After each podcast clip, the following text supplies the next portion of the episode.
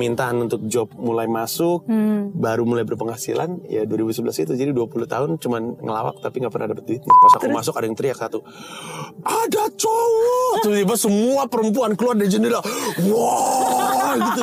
Jadi naga mereka semua guys. Itu tajam banget masuk ke hati karena saat aku denger itu dari ayah, hari ini ada di sebelah saya Pranji Pagi. Pagi lagi, aduh udah ngafalin dari tadi. Panji Pragi Waksono Salahkan orang tua saya. Aduh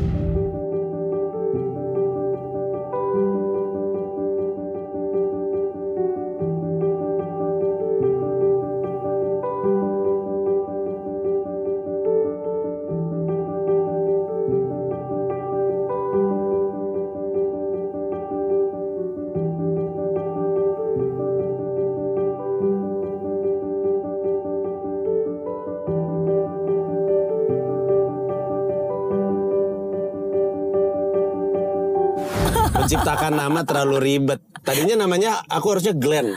Yang benar Iya karena lahir di Gleneagle Hospital. Oh Iya benar, aku lahir di Singapura, ayah masih kerja di situ. Lahirnya di Gleneagle Hospital, terus udah gitu ayah lama banget kepikiran nama. Ah-ah. Terus kata ibu, namanya Glenn, Glenn aja lah, aja. Glenn Eagle gitu. Iya Terus ayah kan sangat Jawani gitu, jadi kayaknya Glenn kurang Jawa gitu buat dia. Akhirnya Panji Pragiwaksono. Sebenarnya lebih panjang lagi, Panji Pragiwaksono Wongsoyudo. Wong Soyudo Oke ribet. Tapi itu punya makna Aku baca Ya. Panji Pragiwaksono Pragiwaksono itu kan artinya kebijaksanaan Iya betul. Bener nggak? Itu sih kayaknya karang-karangan ayah deh. Kalau Wicaksono bijaksana kan masih masuk akal ya. Iya iya Tapi siapa coba yang bilang Pragiwaksono tuh kebijaksanaan? Kayaknya ayah aja almarhum tuh bisa-bisa. Emang nggak ngerasa bijak? Tidak, tidak ada kebijaksanaan dari saya. Saya sembarangan mulutnya. Oke, jadi salah satu uh, orang sukses itu ciri khasnya adalah selalu rendah hati, benar gak? Eh, aku mungkin lebih ke minder sih. Oke, anyway, ntar hari ini kita ngobrol-ngobrol ya, Ya. karena um, sebenarnya konten ini salah satu konten baru di YouTube aku, Hmm. Zero to Hero. Karena kan kalau orang biasanya pengennya ngelihat cerita sukses, pengennya ngelihat orang sukses, tapi kan kita semua tahu di balik semua sukses itu kan pasti ada jatuh bangunnya, Hmm. ada susahnya, ada sedihnya. Apalagi di zaman-zaman tiga bulan terakhir ini kan Hmm. banyak banget orang yang udah berhasil, terus tiba-tiba semuanya turun hilang sekejap Hmm. gara-gara pandemi gitu. Jadi uh, makanya aku sekarang bikin kontennya Zero to Hero Oke. gitu. Nah, tapi anyway, pengen ngucapin selamat dulu, happy anniversary, happy 11 anniversary Betul sekali. di Dalam YouTube ya. ber-YouTube. Ber-YouTube. Tapi em, ya lebih kepada kaget aja ternyata udah lebih dari 10 tahun pas dihitung-hitung. Tapi karena mungkin bukan youtuber, jadi artinya nggak nggak nggak berprofesi sebagai youtuber, jadi nggak ngerasa terlalu pengen gimana-gimana banget. Tapi bagaimanapun, ketika aku cerita udah 11 tahun pengen ngasih apresiasi sama yang subscribe aja, yang ngikutin dari dulu. Iya. Terima kasih Mbak Dela. Sama-sama dan aku belum subscribe sih kayaknya. Iya. Habis ini subscribe. Tidak usah isinya sampah YouTube saya, nggak jelas. Enggak, enggak, bercanda. Tapi anyway kan aku nonton tuh videonya yang uh, 11th anniversary kan. Hmm. Iya. Udah gitu kan Mas Panji kilas balik dari sejak video yang pertama tayang. Iya. Terus um, video-video yang sebenarnya awalnya uh, itu cuma pakai handphone aja sampai sekarang pun juga cuma pakai Iya. handphone aja Iya. gitu kan dari Iya. stand up stand up. Tapi sometimes kadang-kadang uh, it's good to look back and Iya. apa mengingat kembali apa yang sudah pernah kita lalui ya. Betul, setuju. Setuju karena kadang-kadang jadi jadi punya konteks terhadap hari ininya gitu. Kayak hari ini kadang-kadang kita suka nggak gitu sadar betapa ini tuh kemewahan yang kita lagi alamin saat ini. Kalau kita bandingin dengan yang di belakang gitu. Jadi kadang-kadang ngelihat ke belakang, ngelihat apa yang udah kita laluin, apa yang udah pernah kita lakukan, itu membantu kita ngerasa lebih bersyukur sih Hmm. sama hari ini. Kalau ngeliat ke belakang apa yang paling diingat, yang paling berkesan? Dalam hidup Iya. eh, keputusan untuk eh, selingkuh dari pacarku saat itu dengan yang sekarang aku nikahin. aku, aku- aku jelas, saya bisa menjelaskan, saya bisa menjelaskan kenapa. Karena waktu itu itu tuh bener-bener ibaratnya pivotal gitu, momen yang yang krusial karena saat itu aku hampir saja menikah dengan seseorang yang tidak pengen punya suami yang diketahui orang kerjanya. Hmm. Jadi bayangin kalau hubungan itu terjadi, nggak ada Panji stand up comedian, nggak Iya. ada Panji yang seperti hari ini karena waktu itu dia pengennya aku jadi eh, pengusaha. Terus tentu tidak bisa dibenarkan selingkuhnya. Cuman eh, eh, waktu itu aku menimbang-nimbang gue nih hidup untuk siapa sih untuk gue atau untuk orang lain? Apakah gue eh, mau menjalani kehidupan dengan mengetahui bahwa ada sesuatu yang di dalam diri gue ini nggak teraktualisasikan? Hmm. Karena di sisi lain Gamila itu mem- Gamila is a true believer of me. She believes in what I can do, what I like to do. Terus uh, dia mendukung aku untuk jadi apa pun. Kesalahannya adalah karena aku nggak ngambil sikap di depan untuk ninggalin yang ini untuk ke sini. Hmm, tapi ya itu momen yang krusial dan dramatis. Iya. Tapi em, akhirnya hubungan itu selesai dan em, dimulailah hubungan dengan seseorang yang memberi ruang dan mendukung aku untuk mendap- mengoptimalkan eh, potensi aku. Iya, dan itu sebenarnya Mas Panji ceritain juga nih di buku I'm Possible. Iya. Thank you for telling and sharing your story. Dengan senang hati.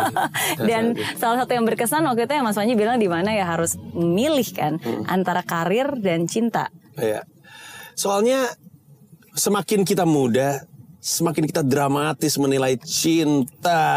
Anak SMA kadang-kadang aku cinta dia. Hmm. Ya Allah, baru juga SMA. Santai aja, kamu akan ngomong itu berkali-kali sama banyak Tapi orang. mungkin. umur berapa sih waktu itu ketika ya lagi mau kalau yang waktu itu ya, menikah, heeh? eh, waktu itu tuh mungkin 25 Oke. 24 tahun Oke. dan agak muda ya dipikir-pikir ya. Aku akhirnya aku akhirnya nikah waktu itu umur 28 tahun setelah tiga setengah tahun pacaran sama Mila. Akhirnya menikah sama Mila. Hmm. Em, dan itu ada di usia ya benar 24 25 waktu itu hubungan kami aku dengan yang satu lagi yang ada putus tuh udah mulai dekat ke pernikahan. Hmm. Abis itu lamarannya lucu lagi proses lamarannya. Gimana? Nggak dibilang ya dibilang lamaran enggak tapi ya lamaran satu hari aku lagi ngobrol sama pacarku yang itu Ah. terus bilang mama nanya sama aku kita nih hubungannya mau ke mana sih maksudnya ya enggak kita akan ada rencana nikah atau enggak nih kira-kira Hmm. hah "Ah, ada sih. Eh, kapan kata dia. Aku nggak tahu aku belum belum siap. Tapi ada rencana nikah. Kamu akan nikahin aku. Soalnya kata mama kalau kamu gak ada rencana nikahin aku lebih baik aku cari yang lain. Oh, karena iya. nanti aku makin tua. Meminta kepastian. Iya terus aku bilang ya akan nikah sih. Ya udah itu aja. Berarti kita akan nikah ya. Iya ya. Akhirnya aku bilang mama kita akan nikah gitu. Terus dia pergi. Terus gitu aku mikir itu apa ya tadi itu itu lamaran atau apa sih? Proposal. Ya semi semi feta kompli gitu. Tapi eh, ya ya waktu itu udah udah mengarah ke serius. Iya. Di saat aku ngerasa wow gue siap aja enggak nih untuk menikah gitu. Jadi ya gitulah. Iya, tapi nggak sempat eh, galau nih. Maksudnya kita nggak ngomongin tentang eh, tentang perempuannya ya, tapi maksudnya kan pada saat itu sempat nggak sih terbersit bahwa eh bener juga ya. Maksudnya sebagai komedian emang bisa apa? Kan zaman dulu kan belum ada profesi seperti kayak sekarang ada stand up comedian bisa menghasilkan, bisa bikin konten, bisa world tour. Zaman dulu kan Iya, iya. is not really a profession yang serius kan. Very true. Ya, oh, ya.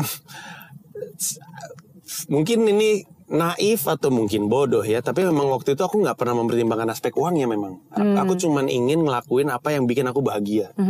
Karena kadang ya, kadang kita akan berpikir gue nih sebenarnya lahir untuk jadi apa sih gitu. Mungkin ada banyak orang yang berpikiran hal yang sama, yang bertanya-tanya dalam hidupnya entah itu di umur 19, 24, 28, mungkin 35.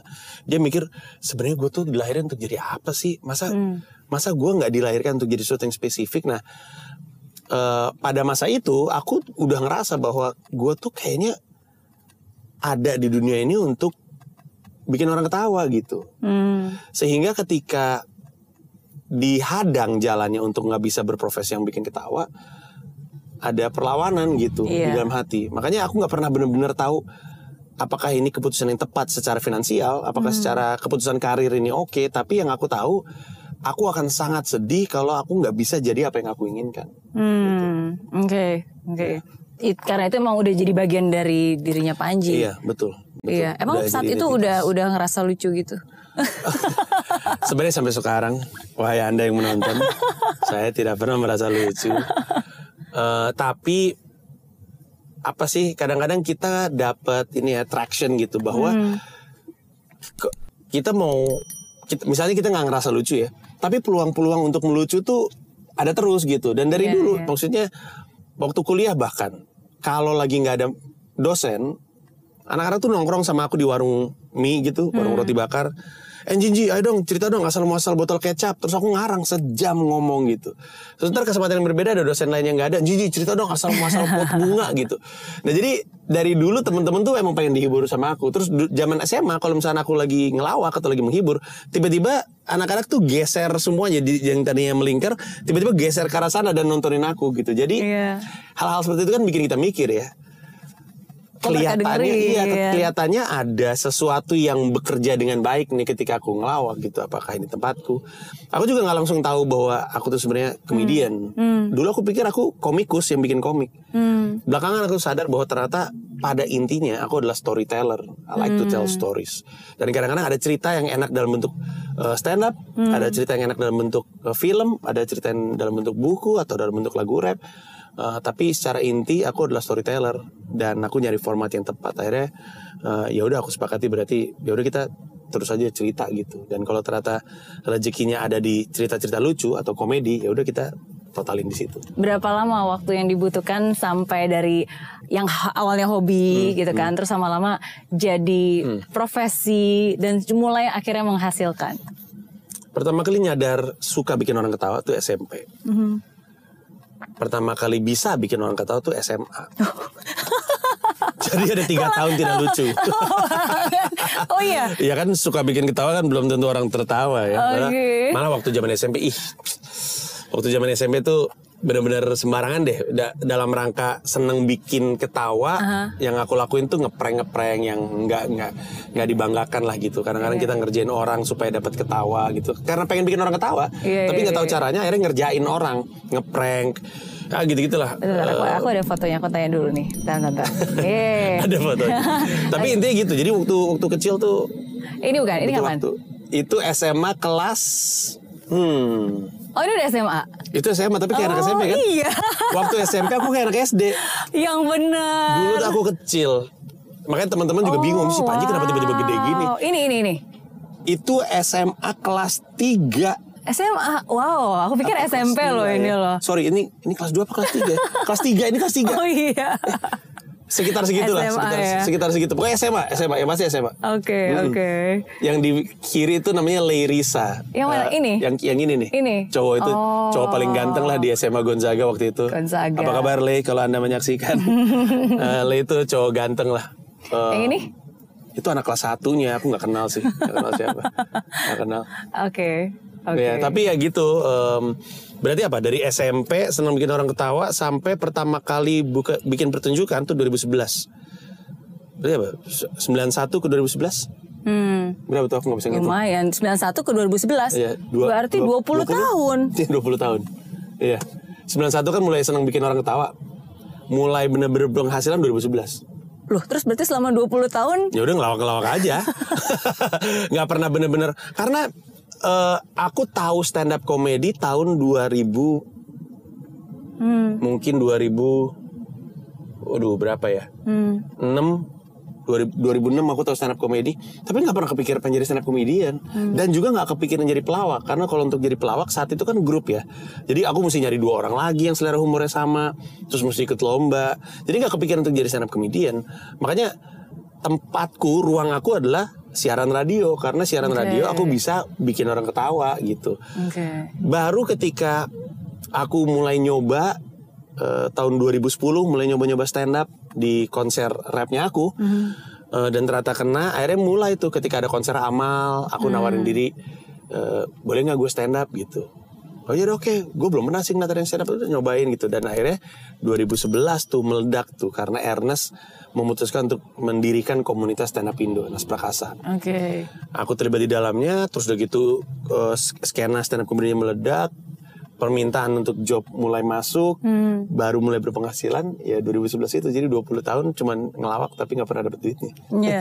Pernah ngerasa bahwa ya mungkin ini eh, bukan jalannya atau mungkin eh, maksudnya ya ya menyerah gitu. Kan kadang eh, memang kita di dalam hidup ini kan harus bersabar, ya kan kita harus berjuang sampai nanti kita mendapatkan hasilnya. Iya, nah iya. kalau sabarnya satu dua tahun mungkin masih oke. Sabar lima tahun ya mungkin masih mes- masuk akal lah ya. Tapi kan sometimes ada batasnya di mana kita ngerasa bahwa ya maybe it's time to like really be realistis dan ya doing something else gitu itu pernah terbersit nggak sih di Panji walaupun you don't really look for money kan tapi Iya ya. Mhm. Enggak sih.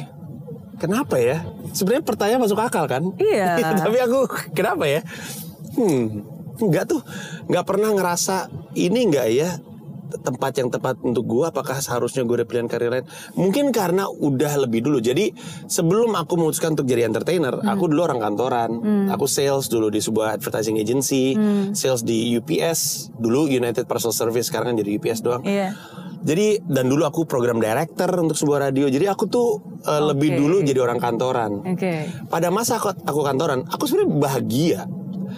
Tapi sakit-sakitan. Bahagia karena I like what I'm doing, um, seneng gitu ya. Tapi sakit karena yang aku definisikan sebagai ada sesuatu yang di dalam nggak keluar gitu, nggak nemu tempatnya gitu, nggak nggak bahagia. Makanya gara-gara itu aku memutuskan untuk mengambil keputusan-keputusan yang membuat aku jadi bisa seperti hari ini, yaitu melakukan apa pun yang aku suka, apa pun yang aku aku mau, apa pun yang membuat aku bahagia. Sejak aku ambil keputusan itu, nggak pernah nengok belakang lagi. Oke. Emang di sini tempatnya. Tentu ada konteks bekerja, ada konteks berkarya. Untuk waktu yang cukup lama, aku menghibur orang, tapi masih kerja hitungannya. Dia kerja untuk stasiun TV, job dan segala macamnya. Aku baru mulai masuk ke dunia berkarya kelihatannya 2000 berapa tuh? 2008 itu pun belum ada duit yang besar banget.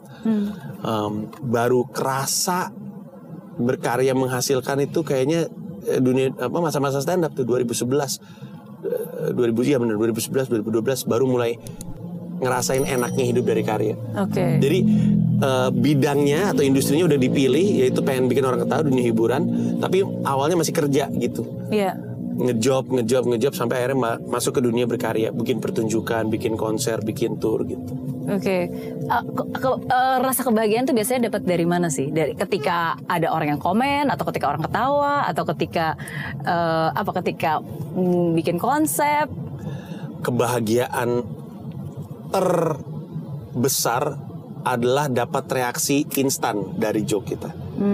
Jadi aku kan berkomedi banyak format film deh misalnya. Film tuh kadang-kadang kita tulis bulan Maret, baru di syuting bulan Agustus, baru tayang bulan Juni tahun berikutnya. Iya. Ya, Mbak Mary pasti tahu Iya, prosesnya kayak iya, gitu. kan. betul. Artinya ketika aku nulis joke-nya pertama kali, baru dengerin reaksinya bener lucu atau enggak tuh bisa setahun gitu. Mhm. Tapi stand up kita ngomong reaksinya langsung masuk dan itu sebenarnya kayak validasi gitu rasanya, kayak validasi Hmm. gitu. Eh, itu yang tak tergantikan. Makanya secapek-capeknya menjalankan tour, capeknya terbayarkan dengan mendapatkan reaksi itu. Makanya hmm, mungkin pernah dengar juga pernah dengar ceritanya bahwa aku kalau bikin pertunjukan stand up di Jakarta misalnya, em, show-nya mulai jam 7, selesai jam 10, jam 11 aku mulai photoshoot kelar setengah tiga.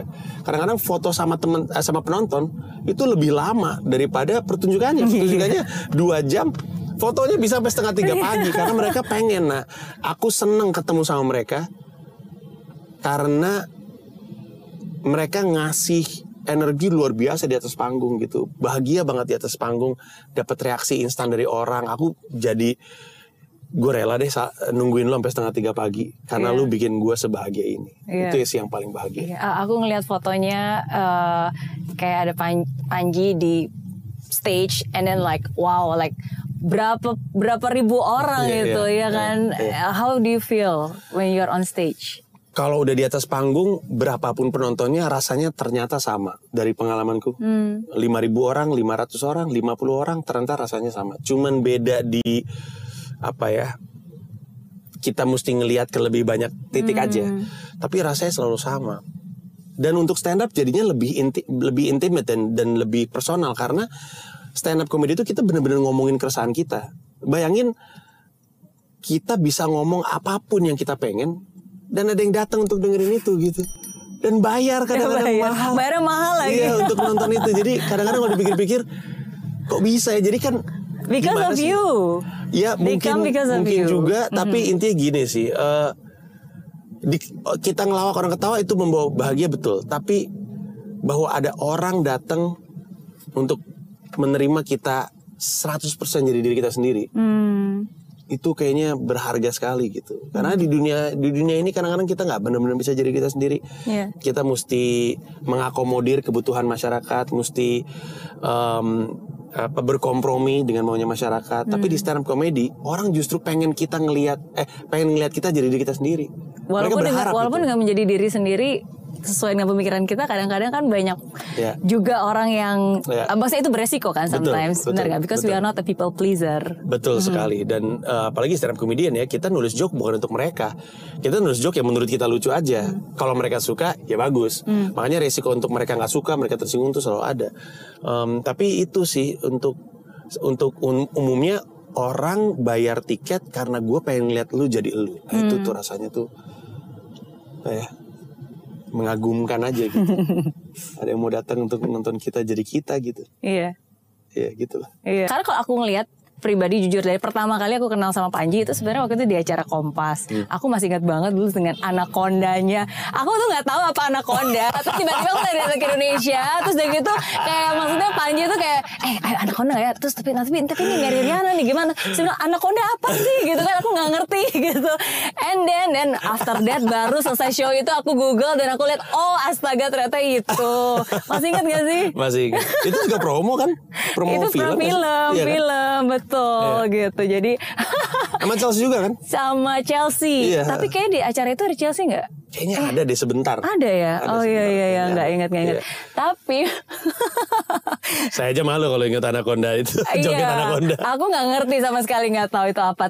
Nah tapi my first impression tentang Panji itu Hmm. eh, ini gila orang eh, pede banget, confident banget gitu kan. Eh, dan itu kan terbukti. Maksudnya dengan yang tadi, maksudnya Hmm. Panji baru bilang, em, ya you just want to be who you are.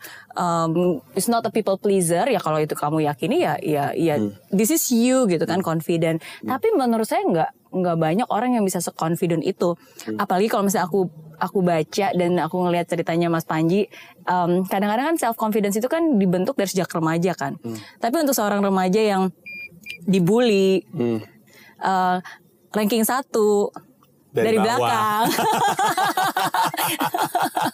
Iya iya. iya loh, iya kan. Terus aku juga aku hampir nggak percaya karena ngelihat eh, waktu itu Mas Panji pernah bilang bahwa nilai Eptanasnya Iya. 2 koma, Iya. Ah, dan aku eh, search dan ternyata eh, beneran 2 koma.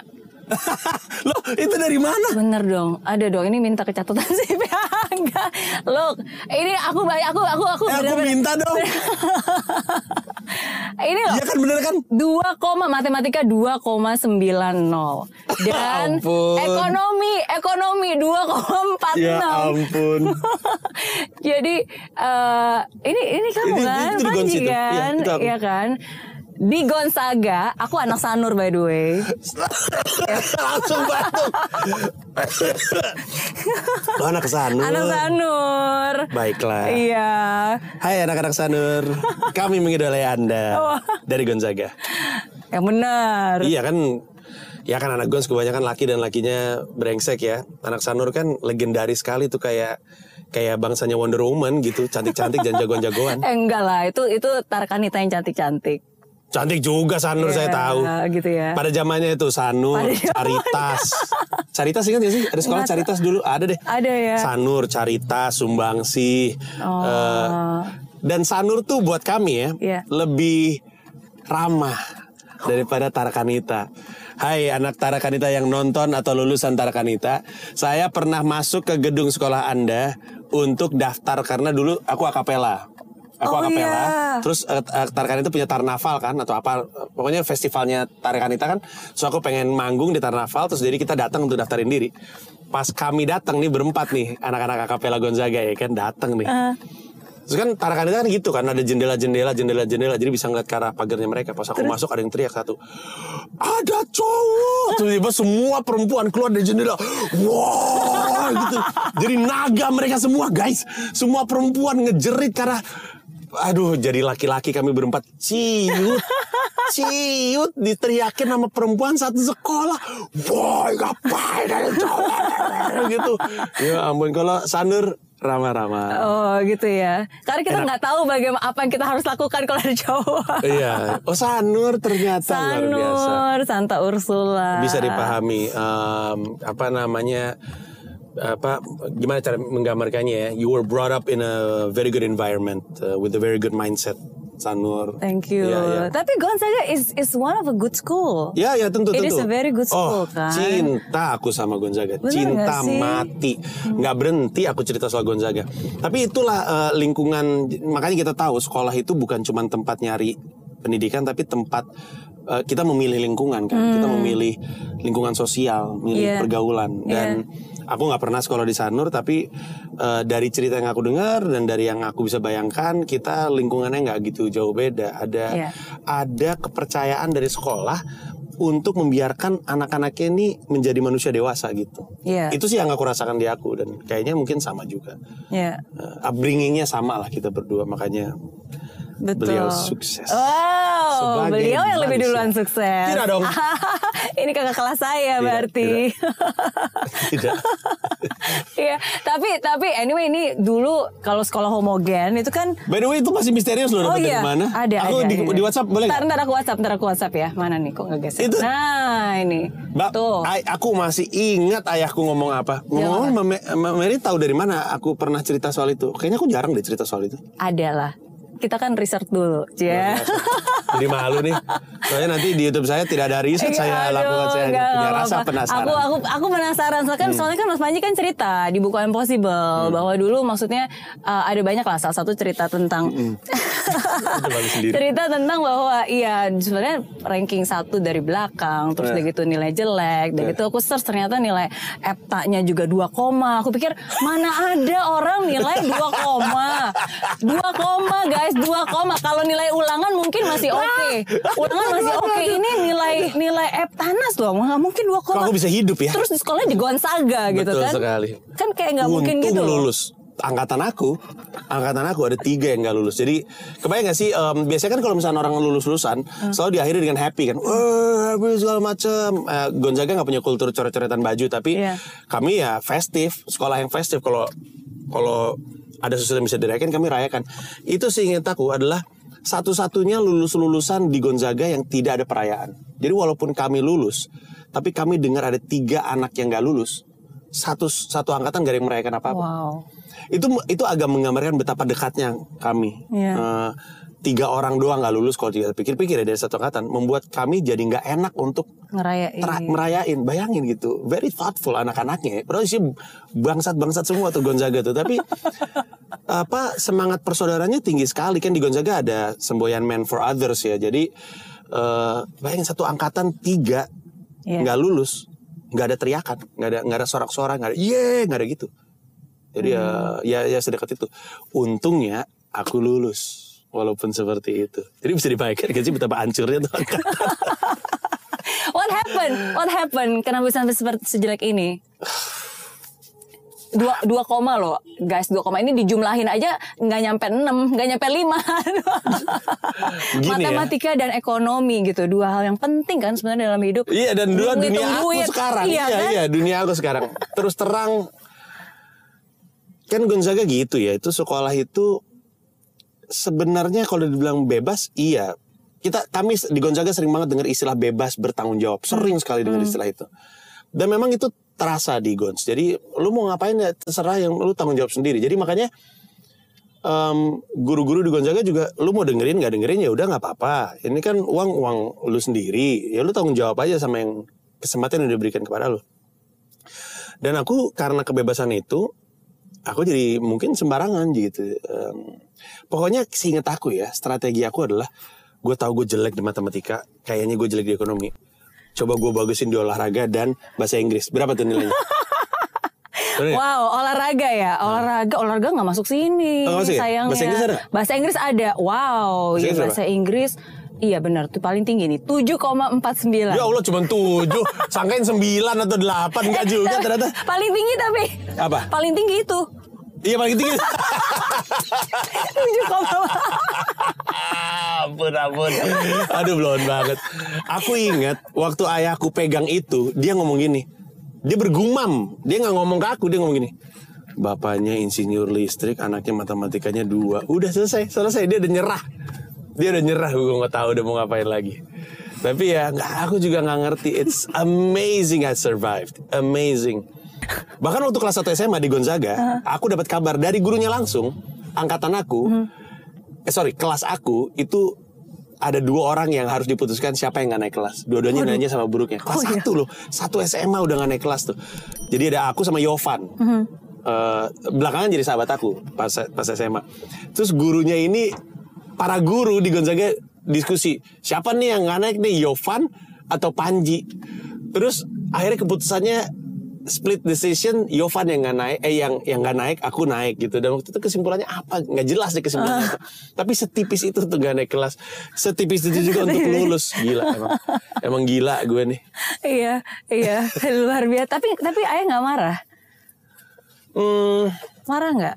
Ayah- Maksudnya yang ngomong ini sambil kayak, ini kenapa sih nilai seperti kayak gini gitu? ayah tuh sebenarnya galaknya minta ampun Hmm. tapi tapi kepada anak nggak pernah segalak itu dan nggak tahu pasti ya orangnya udah meninggal sih jadi nggak bisa ditanya tapi Hmm. uh, selalu ada kesan dari ayah dan ibu bahwa mereka nggak pengen anak-anaknya harus jadi kayak mereka kayak ibu kerja di bank mereka ibu nggak mengharuskan anak kerja di perbankan. Hmm. ayah ayah karateka atlet nasional bahkan. Iya. nggak pernah maksa anaknya jadi karateka. Jadi mungkin ayah juga ngerasa emang ini anak nggak bisa dipaksain untuk bisa dan suka matematika kalau misalkan emang dia nggak kuat di situ. Ya udah. Nggak pernah nggak dan dan udah lewat masa-masa ayah fokus untuk ngedrill eh, apa ya ngedrill matematika. Dulu waktu SD di drill bener-bener sebelum cerai. Ketika ada cerai ya udah eh, jadi jadi lepas gitu. Ayah juga jadi nggak bisa ngontrol gitu. Jadi ya udah mau gimana lagi?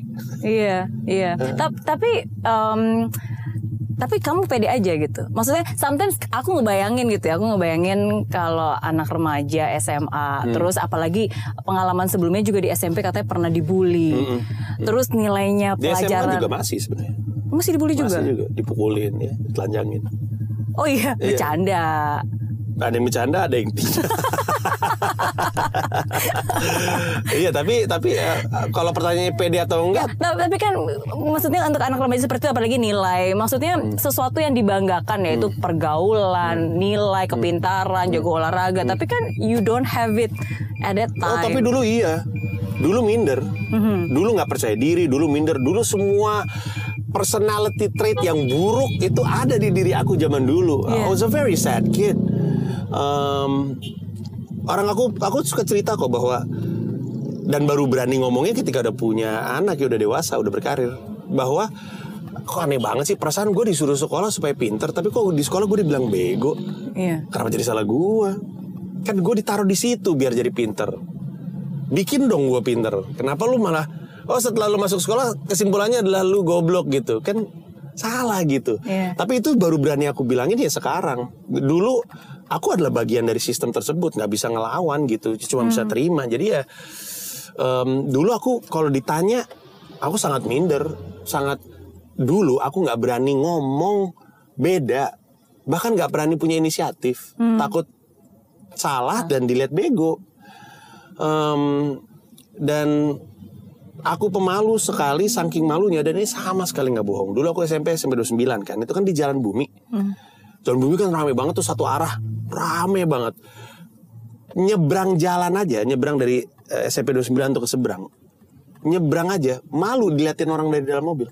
Padahal mungkin orang yang di dalam mobil juga nggak nggak peduli. Nggak peduli. iya, cuman apa sih gitu. Tapi Iya. aku malu diliatin sama orang karena nggak ngerasa pede. Aku kecil, aku borokan, terus eh, ya datang dari lingkungan orang-orang nggak nggak nggak tahu dan nggak peduli. Tapi aku merasa dulu punya rumah di Simpruk, terus nggak punya rumah. Jadi aku ngerasa eh, ya miskin, nggak ada nilainya. Eh, nilai di sekolahnya buruk, nggak dianggap pinter. Aku pernah bilang, sebelum gua sekolah, gua adalah anak yang percaya diri. Justru sekolah bikin gak percaya diri. Dulu waktu aku sebelum sekolah semua lomba aku ikutin, walaupun kalah, tapi aku ikutin semuanya. Karena orang tua aku bilang bahwa eh, kamu berbakat, kamu bisa gambar dan segala macam, Ya udah ikutin aja. Atletik aku ikutin, em, persani aku ikutin, semua aku ikutin. Tapi ada di sekolah berkali-kali dan berkali-kali dibilang lu ranking bawah, lu ranking bawah, ranking bawah. Lama-lama membuat aku merasa apa jangan-jangan gue bego ya gitu. Iya. Dan eh, beruntung aku bisa menemukan aku kuatnya di mana.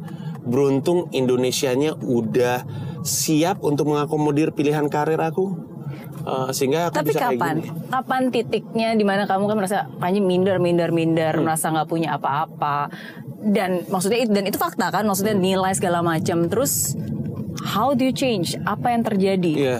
Jadi Kapan? gini, shiftnya itu bukan kemudian menjadi pede, tapi menjadi tidak beban dan berdamai dengan diri sendiri. Jadi aku sambil mikir ya, tapi aku ingat ada masa dalam hidup ketika aku udah mulai ngerasa nggak apa-apa juga dianggap bego.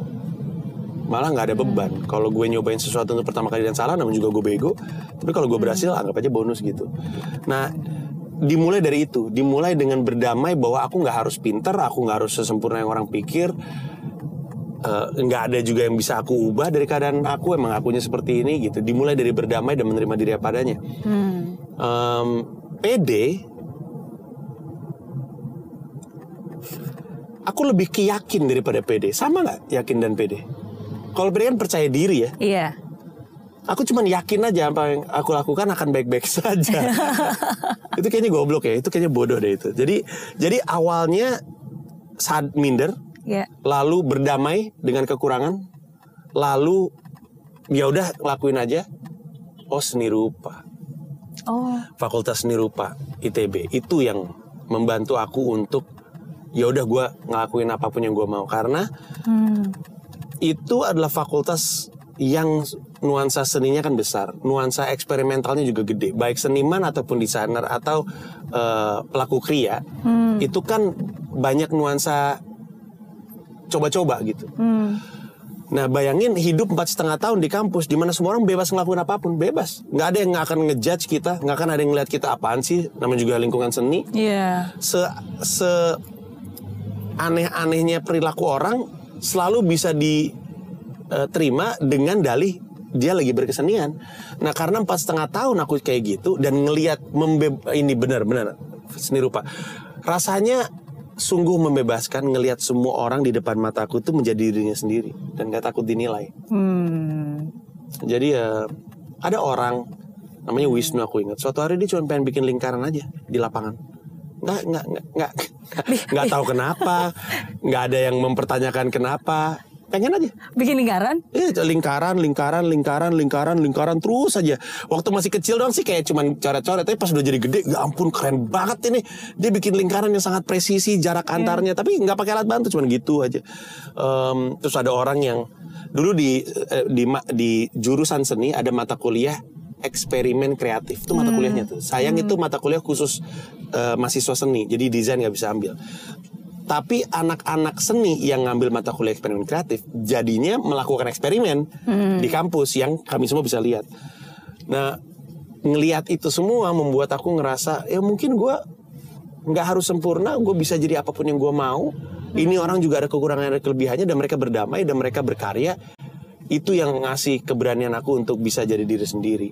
Keluar dari kampus itu, Panjinya udah beda dengan Panji waktu masih di SMA. Dan itu yang sekarang menjadi kunci untuk menjadi orang-orang sukses seperti yang Panji bilang bahwa Hmm. uh, lebih baik sedikit berbeda daripada sedikit lebih baik. Ya itu kutipannya Seth Godin sebenarnya. Tapi sebelum ada Purple Cow itu juga udah dilakukan di ITB Sudah, kan maksudnya sudah. ketika Justru kita itu, meng-embrace iya, iya, betul. sesuatu yang berbeda and then nggak ada sekali. judgmental sama sekali bener betul. nggak sih? Betul. Jadi justru baca kutipan itu jadi merasa eh, terbenarkan apa yang selama ini dikerjakan betul, betul. Emang karena Hmm. sebenarnya kan kalimat itu ya sedikit lebih beda, lebih baik daripada sedikit lebih baik. Itu kan hanya mencoba untuk bilang bahwa skill bisa lo asah terus, tapi pada akhirnya ident- identitas lo yang akan berbicara gitu. Nah itu Hmm. itu yang yang rasanya eh, di, dibenarkan di kampus seni rupa bahwa semua orang mah kemampuan lukisnya mah tipis-tipis loh kita sekolahnya bareng semua orang kemampuan bikin patungnya mah tipis-tipis sekolahnya bareng tapi eh, subjektivitas identitas kita yang keluar lewat karya kita itu membuat orang jadi mau beli lukisan ini daripada lukisan ini Oke. What is your mantra? Apa yang selalu Panji bilang kepada diri sendiri? Hmm. To affirm you untuk membuat Panji yakin. Em, se- sebenarnya ya tahu ini tepat atau nggak tapi ini yang aku pegang banget sebagai prinsip ya dan mungkin mantra juga ini ucapannya almarhum ayah dia bilang jangan pernah membunuh mimpi kamu karena mimpi nggak bisa mati mau kamu pukul mau kamu tusuk dia hanya akan pingsan dan bangkit di usia kita tua dalam bentuk penyesalan itu tajam banget masuk ke hati karena saat aku dengar itu dari ayah, aku lagi tinggal dengan seorang om almarhum juga yang setiap hari dalam hidupnya itu menyesal. Bayangin hidup satu rumah dengan om yang tiap hari kerja gini. Kamu tau gak sih itu? Om kenal itu. Dulu kalau om itu om juga udah kayak gitu. Cuman om aja nggak kayak gitu. Besok juga gitu. Ah, om kayak gini hidupnya dulu om mikir coba om gini-gini. Setiap hari dalam hidupnya menyesal. Dengar ucapan ayah. Jangan pernah membunuh mimpi kamu karena mimpi nggak bisa mati. Sekuat-kuat kamu pukul, nanti dia bangkit di waktu kamu tua dalam bentuk penyesalan. Wow itu tajam banget. Makanya itu yang memberanikan aku untuk ngelakuin apa pun yang aku mau. Walaupun aku nggak punya kemampuannya, walaupun nggak ada jaminan akan sukses. Dikasih peluang untuk nulis film, yaudah, gue pengen nulis film. Disuruh ngedirect, oke gue kerjain. Gue acting, oke gue kerjain. Ternyata hasilnya nggak oke, ya udah nggak apa-apa. Daripada gue nyesel waktu gue tua, coba gue waktu itu ambil ya bisa jadi apa ya? Gue ngapain gitu. Jadi apa pun yang aku pengen lakukan, itu yang aku pegang. Kalau bisa disebut mantra mungkin itu sih. Itu ya. Kalau kita belum sukses, gagal nggak apa-apa. Tapi kan kalau udah punya nama, udah berada di atas, pasti kan orang udah punya certain expectation. Hmm. Terus kalau gagal itu nggak ada rasa kayak you know Ya. like ya betul, apalagi komedian ya. Jadi eh, bisa kita bisa asumsikan Panji sebagai stand up comedian mungkin adalah salah satu nama yang paling sering disebut orang. Jadi Iya. ada ekspektasi. Kadang-kadang orang kalau nonton Panji pasti ngarepnya lucu, tapi sering kali aku juga nggak lucu karena misalnya lagi open mic, jadi aku lagi lagi nyobain joke baru. Joke itu susah ya karena kan kita pikir lucu orang belum tentu nangkep lucunya di mana. Jadi ada permain ada aspek teknikal gitu bahasa gitu soal membuat orang ngerti apa yang kita maksud. Nah jadi sering kalau misalkan datang ke open mic, aku bawa joke yang setengah mateng dan orang bisa aja bingung kayak lah ternyata si Panji nggak lucu-lucu amat ya gitu. Dia nggak tahu kalau aku lagi nyoba gitu iya. dan awalnya memang beban Em, awalnya memang terbebani ekspektasi tapi aku ingat lagi bahwa ya dia nggak tahu sih apa yang beneran terjadi gitu apa yang beneran di dalam diri aku. Jadi lama-lama aku belajar untuk em, let go gitu. Bebannya aku tinggalin ya terserah orang mau ngomong apa. Gue nggak bisa atur juga omongan orang. Ya udah gue lagi berproses. Makanya aku selalu bilang kalau ada orang menertawakan lu di tengah-tengah proses lu berkarya ya udah lu maafin aja karena kayaknya hidupnya dia tuh terlalu instan untuk memahami pentingnya proses. Dia nggak tahu kalau kita tuh belum belum barang jadi. Kita tuh lagi dalam perjalanan gitu. Jadi ya udahlah biarin aja. Emang di Iya. dunia serba cepat kadang-kadang orang, orang berasumsi semuanya harus cepat juga padahal enggak ada. Ada hal-hal yang harus lewat proses. Hmm, dan itu yang uh, sangat ditekankan dan diyakini oleh seorang Panji. ya ya. Uh, percaya mimpi, percaya diri percaya diri, dan percaya proses. betul risetnya luar biasa sekali luar biasa sendiri atau sama tim mbak Mary ini luar biasa loh it is the most comprehensive interview Masa sih? Iya, wow, risetnya I'm- paling. I feel so happy. Masa sih? Ini Wah, risetnya thank you. terdalam. Thank you, thank you. terdalam Thank you. Nggak, tapi aku aku pribadi emang suka kalau misalnya em, tahu cerita orang. Hmm. Apalagi apalagi kalau misalnya aku aku pertama kali baca kan Mas Panji ini kan cerita Hmm. di Impossible terus gitu. Ayahku seorang insinyur listrik. Waduh, papa juga. Hmm. Bokap juga insinyur teknik elektro. Terus udah gitu eh, ayahku em, dulu ceritakan eh, justru gara-gara ke bisnis jadi bangkrut. Hmm. Betul. Oh, my dad also. Jadi dulu sebagai insinyur elektro kita ker- papa kerja employee di perusahaan internasional, hidup kita nyaman. Tapi begitu dia mirip persis begitu dia masuk bisnis ditipu orang, maksudnya wah, Persis. bisnis itu kacau balau. Akhirnya di situlah Iya. mengalami kemerosotan finansial gitu. Terus aku baca juga SMA di Gonzaga, wih sini. Jadi aku pikir, Iya, wow, oke, this is interesting. Jadi aku aku um, memang curious, and then seperti yang kata Panji kan, curiosity kan awal dari Iya, betul. um, sesuatu yang apa pembelajaran itu kan Iya. berawal dari uh, rasa keingintahuan Betul, kan. betul sekali. Gitu. betul sekali. jadi ya gitu. Jadi kita uh, jadi aku. I, I have interest in your story. Iya iya. Dan itu kutipan itu percaya diri, percaya mimpi, percaya proses itu aku sebut di mana ya? Aku juga bahkan gak ingat. Saking banyak yang ngomong suka lupa pernah ngomong di mana. Tapi itu juga kalau disebut mantra itu juga mantra. Dan itu tapi bukan hanya berlaku kepada aku, lebih ke formulasi sih. Orang suka nanya kan, Iya. Bang Panji gimana sih caranya kalau misalnya pengen eh, sukses gitu. Walaupun aku selalu bilang, em, pertama definisi sukses orang kan beda-beda ya. Stres kalau kita merasa sukses itu harus kayak gitu. Tapi apa pun definisi suksesnya itu jalan ke sananya itu tuh dari percaya diri, percaya mimpi, percaya proses. Harus dari kita gitu. Yes. Susah kalau ngarepin dibantu orang lain gitu. Aku dalam pengalamanku nggak ada orang bisa membuat kita gerak lebih cepat daripada kesadarannya kita sendiri sih. Susah. Dan terbukti uh, hasil uh, tidak akan pernah mengkhianati proses. Kebalik ya, proses tidak pernah mengkhianati hasil. gak, gak benar. Uh, and then you're the first uh, Indonesian yang bisa uh, world tour comedian and then it's really world tour loh maksudnya bukan cuma kayak mampir ke satu satu kota atau satu negara doang tapi yeah. like um, ke mana Australia Iya, Sampai Afrika bahkan. Afrika Iya. Aneh kalau dipikir-pikir. China. Iya. Ngapain jika Afrika ngelawak? Emang agak absurd sih, tapi ya itu. Sesuatu yang aku pengen kejar memang, pengen lakukan. iya Hmm. that's amazing Ya, moga-moga. Masih bisa lebih baik lagi sih dari sisi pencapaian. Jadi kalau kayak di Afrika gitu ngomong Bahasa Indonesia. bahasa Indonesia Nah, di setiap negara di luar negeri itu ada 15% warga setempat yang nonton karena Iya. bisa bahasa Indonesia. Antara mereka pernah pernah tinggal di Indonesia, pernah sekolah di Indonesia, bisnisnya di Indonesia. Ini yang bisnis Indonesia tuh kerap kali di China sama di Jerman. Terus atau eh, menikah sama orang Indonesia atau orang tuanya, ibunya atau ayahnya sebenarnya orang Indonesia. Jadi pernah dengar bahasa Indonesia. Dan ini juga sering terjadi, lucu. Obses sama Indonesia. Ternyata bule tuh banyak yang obses sama Indonesia. Iya. Kayak aku sering ceritain nih soalnya di Frankfurt ada cewek namanya E E Aga Aga namanya. Kalau dia nonton soalnya ntar pasti dia ketawa. Dia itu emang seneng cowok Indonesia.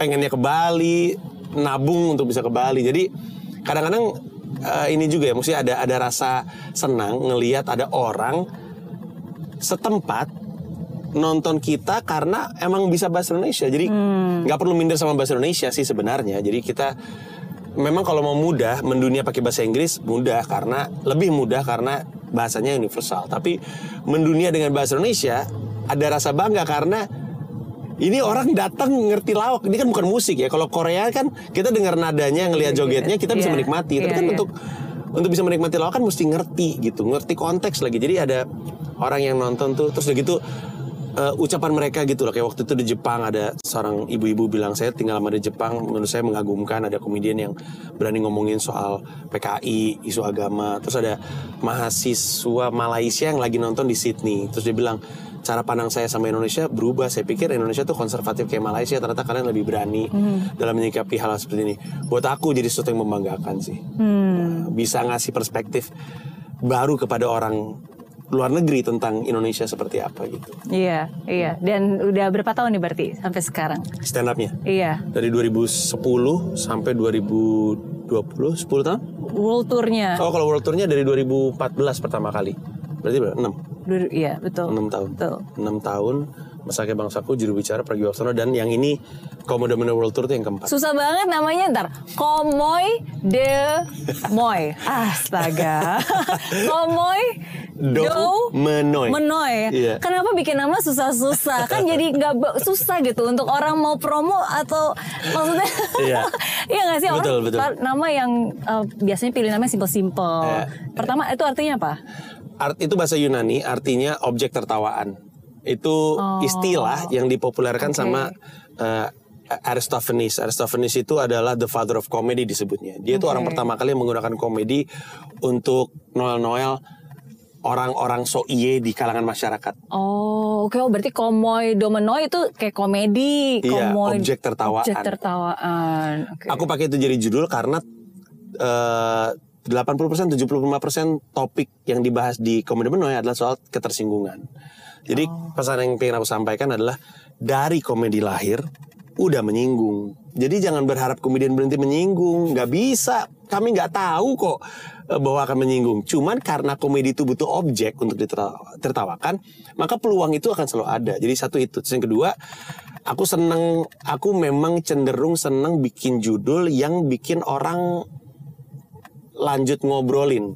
judulnya. Oh. Jadi nggak selesai sampai situ gitu. Oke. Kayak dulu pertama kali aku rilis album rap judulnya provokatif proaktif gitu. Provokatif proaktif orang apa sih provokatif proaktif gitu. Terus aku album rap keduaku judulnya aku bahas di YouTube Yes, yang itu. yes, yes. You'll never know when someone comes in and press play on your pause live. Orang juga mikir panjang siapa yang mau hafal emang nggak perlu dihafalin juga penting albumnya covernya warnanya ungu gitu nah si komedi meno itu aku uh, suka karena itu bikin orang ngomong komedi jadi selalu jadi nggak berhenti menurutku judul yang Oke. kurang baik tuh judul yang titik gitu misalnya em, sebuah apartemen namanya apa residensi udah selesai emang wajar gitu Tapi Iya, kan kalau misalnya iya. kita bikin apartemen namanya eh Avenger rontok residence kan terus orang bilang kenapa kenapa, Kenapa? Avenger rontok apanya yang Oh, rontok iya. gitu jadi Iya iya iya. em, karena orang kadang-kadang promo terjadi dalam bentuk cerita ya Maksudnya kita kita kadang-kadang mempromosikan sesuatu tanpa sengaja adalah karena kita menceritakan benda Iya, itu. iya. Jadi aku selalu nempelin cerita pada produk yang aku pasarkan dan salah satu cerita yang paling menyenangkan untuk ditempelin adalah cerita yang terkandung pada judul. Hmm. Judul album rap, rap aku Merdesa, bukan bukan merdeka, orang pikir itu typo dan segala macamnya. Termasuk komodo menoy. Aku suka aja ngelihat orang itulah pokoknya komedi komodo ngondoy. Itu aja lucu menurut aku. Itu aja objek tertawaan buat aku. Komedi di manoy, komodo ngondoy. Buat aku itu objek tertawaan. Toh pada akhirnya orang hanya akan perlu tahu websitenya tersinggung oleh panji.com. Panji. Asal orang tahu tersinggung oleh panji.com udah selesai. Semua info infonya ada di situ. Dia nggak hafal nama percayaan juga nggak apa-apa. Gitu. Oke, Desember ini ya. Di Istora Senayan tanggal 20 Desember dan kelihatannya sih cerah bahwa itu akan terjadi. Wow. ya. Semangat karena juga persiapannya eh, protokol kesehatan semua juga Betul. udah dibuat dan dijaga Iya, dari sekarang itu kan. em, salah satu yang jadi fokus utama kami. Kayaknya kalau ditanya apa new normal dalam em, mengorganisir acara adalah memikirkan aspek kesehatan lebih dari biasanya. Kalau dulu kan aspek keselamatan dipikirkan. Iya. Kayak kapasitas ruang nggak boleh terlalu berlebihan, terus dia gitu eh, keamanan gedung, kalau kebakaran atau ada gempa gitu kan ada kan bisa ada safety briefing. Iya, iya. Aspeknya kan keselamatan, tapi sekarang kesehatan jadi aspek yang harus ada dipertunjukkan di era seperti ini. Makanya em, untung untuk Istora Senayan kerjasamanya sama BEM FKM UI, Kesmas UI, eh, mereka akan mendesain protokol kesehatannya yang tepat untuk Oke. menyelenggarakan acara lawak di Istora. Terus teknologi untuk menjalankan protokol COVID-nya juga kami kerjasama dengan mitra nanti akan Oke. diumumin. Jadi intinya akan ada sebuah teknologi yang akan ngebaca peta thermal Wow. real time gitu. Least kalau ini ketika ini terjadi, it probably the first one in Indonesia dalam skala segitu besar. eh, kapasitas targetnya berapa? 7.500. 7.500 kan? Ya mungkin, tapi em, rasanya yang kami kerjakan tuh nggak terlalu spesial, cuman common sense. Bisa aja sebelum kami ada festival yang jalanin juga.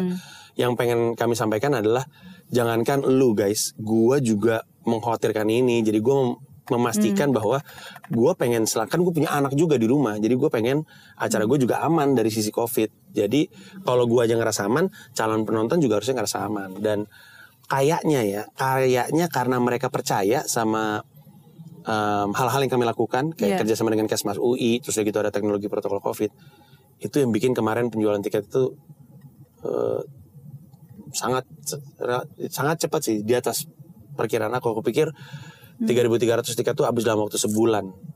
Oh, ternyata habis dalam waktu tiga jam. Wow. rasanya karena mereka nggak sih gue intinya Panji udah Percaya ngelakuin lah. apa yang Panji bisa. Betul. Panji juga, saya juga aku kan nggak akan nabrak izin ya. Iya. Aku kan akan berusaha untuk justru bikin ini supaya dapat izin. Iya. Dan kalau nggak dapat izin, aku bilang sama penonton, kalau nggak dapat izin, gue akan undurin kok, tapi nggak akan batal. Iya. Nah, gue akan undurin karena gue nggak mau memaksakan siapa yang mau nonton kalau misalnya kondisinya nggak memungkinkan gitu. Jadi em, tenang aja, gue juga mikirin em, show kita akan eh, didesain sebisa mungkin supaya baik untuk semua orang. Karena kadang-kadang showku tuh acara keluarga, jadi ada yang bawa kakeknya gitu-gitu. Masa? Iya bener, bisa tiga generasi, pernah tiga generasi. Oh, iya. Ya, jadi umur 15 tahun, bapaknya yang 15 tahun dan kakeknya. Itu sering kayak gitu, ada sama nenek. Lucu deh, kalau ngeliat foto-fotonya atau ngeliat show-nya, Ih ada aki-aki ikut nonton jadi acara keluarga gitu Acara perhelatan keluarga. bersama. Jadi karena aku pengen itu tetap terjadi, makanya kami desain sedemikian mungkin biar biar sehat lah. Iya, tapi masih bisa masih bisa daftar dong. Masih masih tiket masih eh, karena baru 3.300-an masih ada sisa tiket 4 ribuan. Mhm. Em, tanggal 20 Agustus akan buka penjualan lagi Oke. di tersinggung oleh panji.com informasinya. Pokoknya semua harga tiket segala macam di tersinggung oleh panji.com dan itu juga berlaku untuk semua kota. Oke. Jadi tanggal 20 Agustus itu bukan cuma Jakarta doang, ada Makassar, Denpasar, Balikpapan, dan Palu juga buka penjualan tiket Oke. di hari yang sama, tanggal yang sama. Berarti udah ada schedule-schedule roadshow-nya Iya, ya. iya. Termasuk Setelah juga diundur. setelah emang harusnya kapan? April harusnya. Oh. April diundur ke Juli, diundur ke Agustus, terus jadinya November. Nah November ini Oke. beberapa kota pandeminya udah mulai kerasa.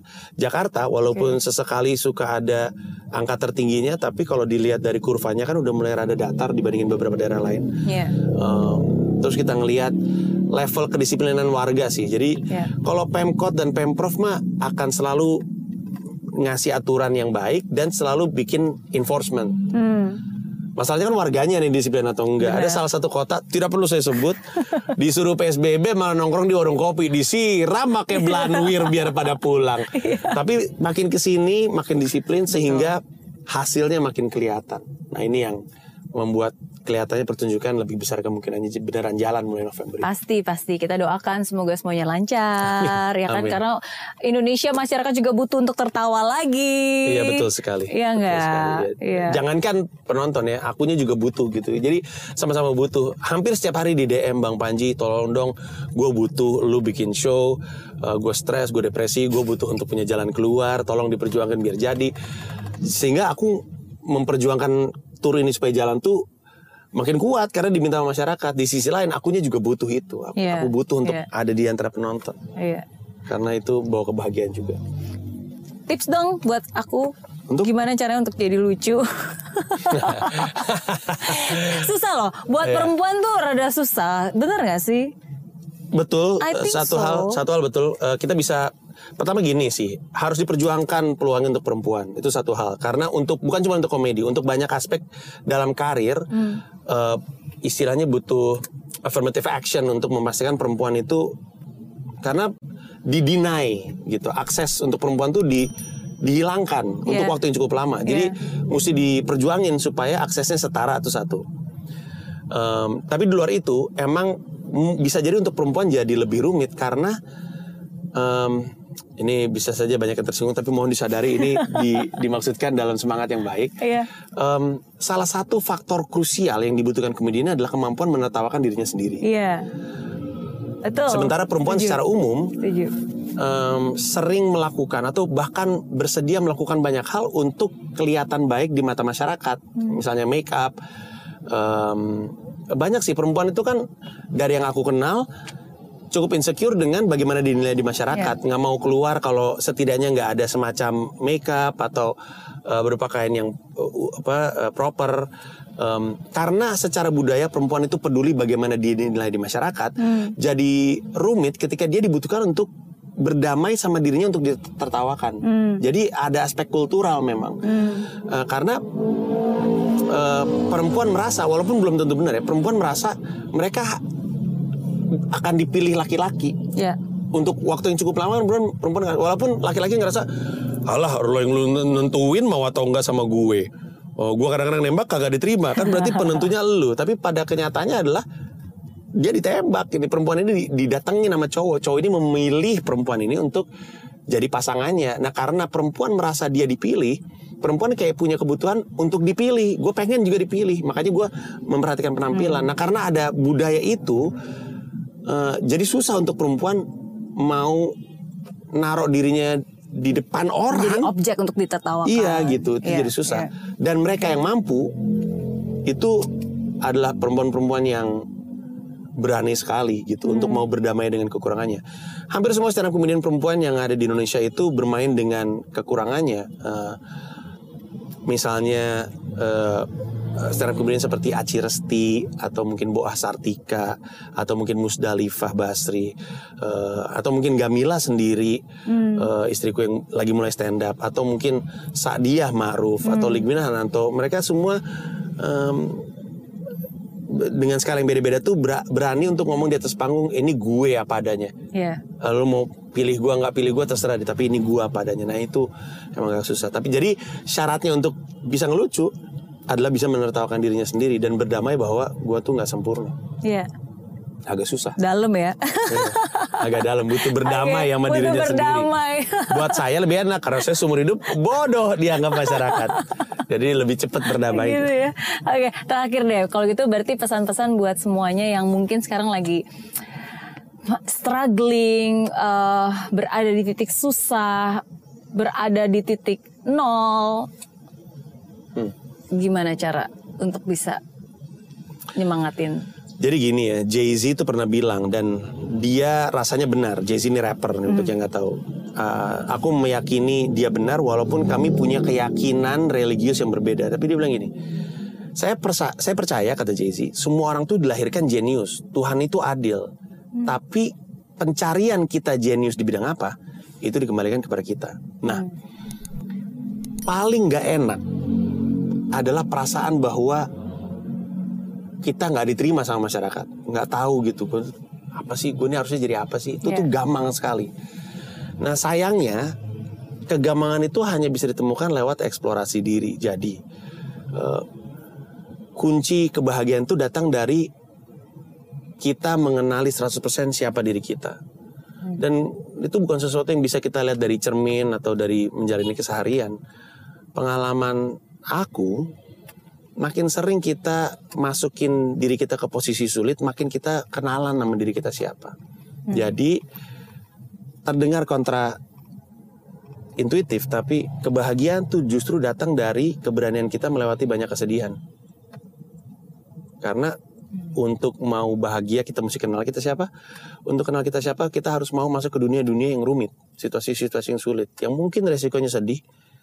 Tapi ketika kita masuk ke situasi yang sulit, nggak punya orang lain untuk ditanya kecuali diri kita sendiri, di situ kita bertanya, gue tuh sebenarnya prinsipnya apa gitu.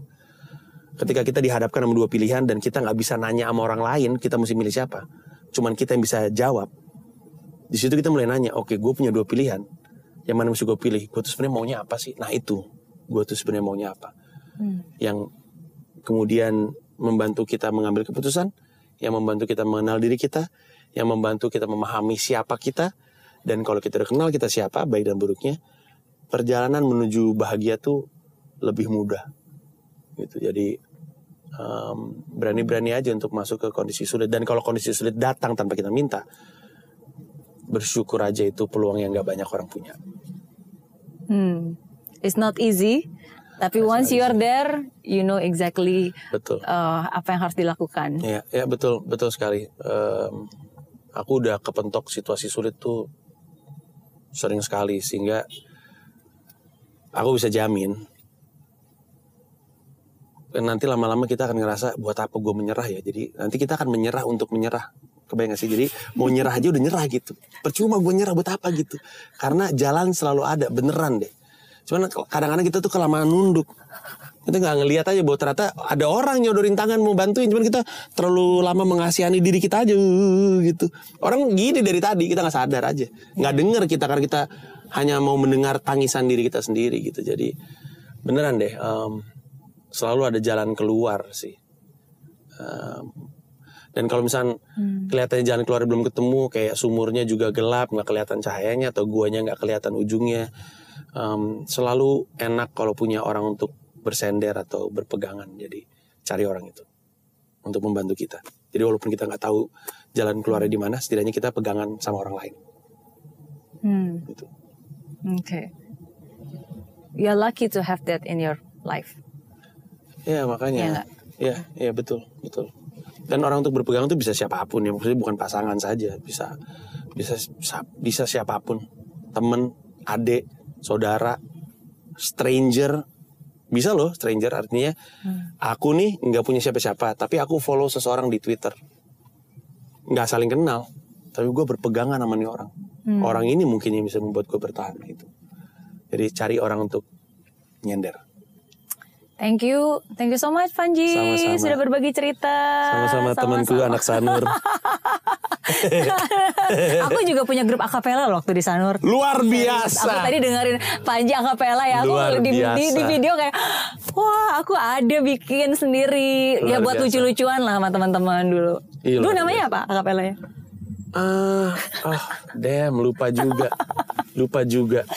Aduh. Nggak inget tapi Iya ya apa namanya Tapi waktu itu soalnya di Gonzaga Senior kami itu Jamaica Cafe Jamaica Cafe Oh sampai sekarang iya, masih berkarir. wow, itu keren banget, keren justru banget. Tren akapela Di Gonzaga Yes. Gede karena mereka Semua orang pengen jadi kayak Jamaica Cafe Iya, keren banget. Iya mereka keren banget sih bahwa mereka dari aku SMA sampai sekarang masih berkarir di dunia Sampai- sampai sekarang masih akapela ya? masih Wow. mereka dan masih keren.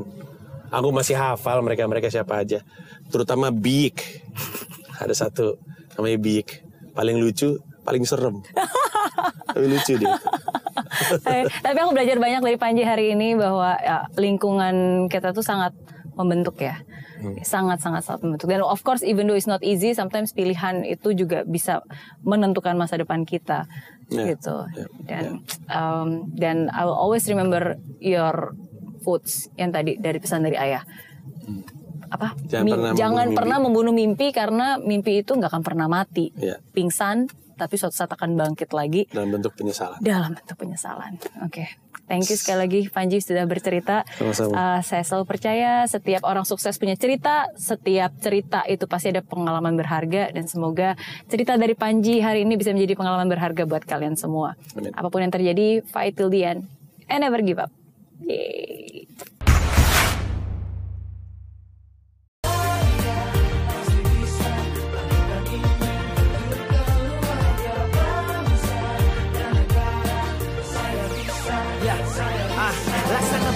Tanpa hujan, hidup tanpa tujuan, kering dan mati tanpa hijaunya tumbuhan. Ah, demikian kalau mimpi tak kunjung terjadi.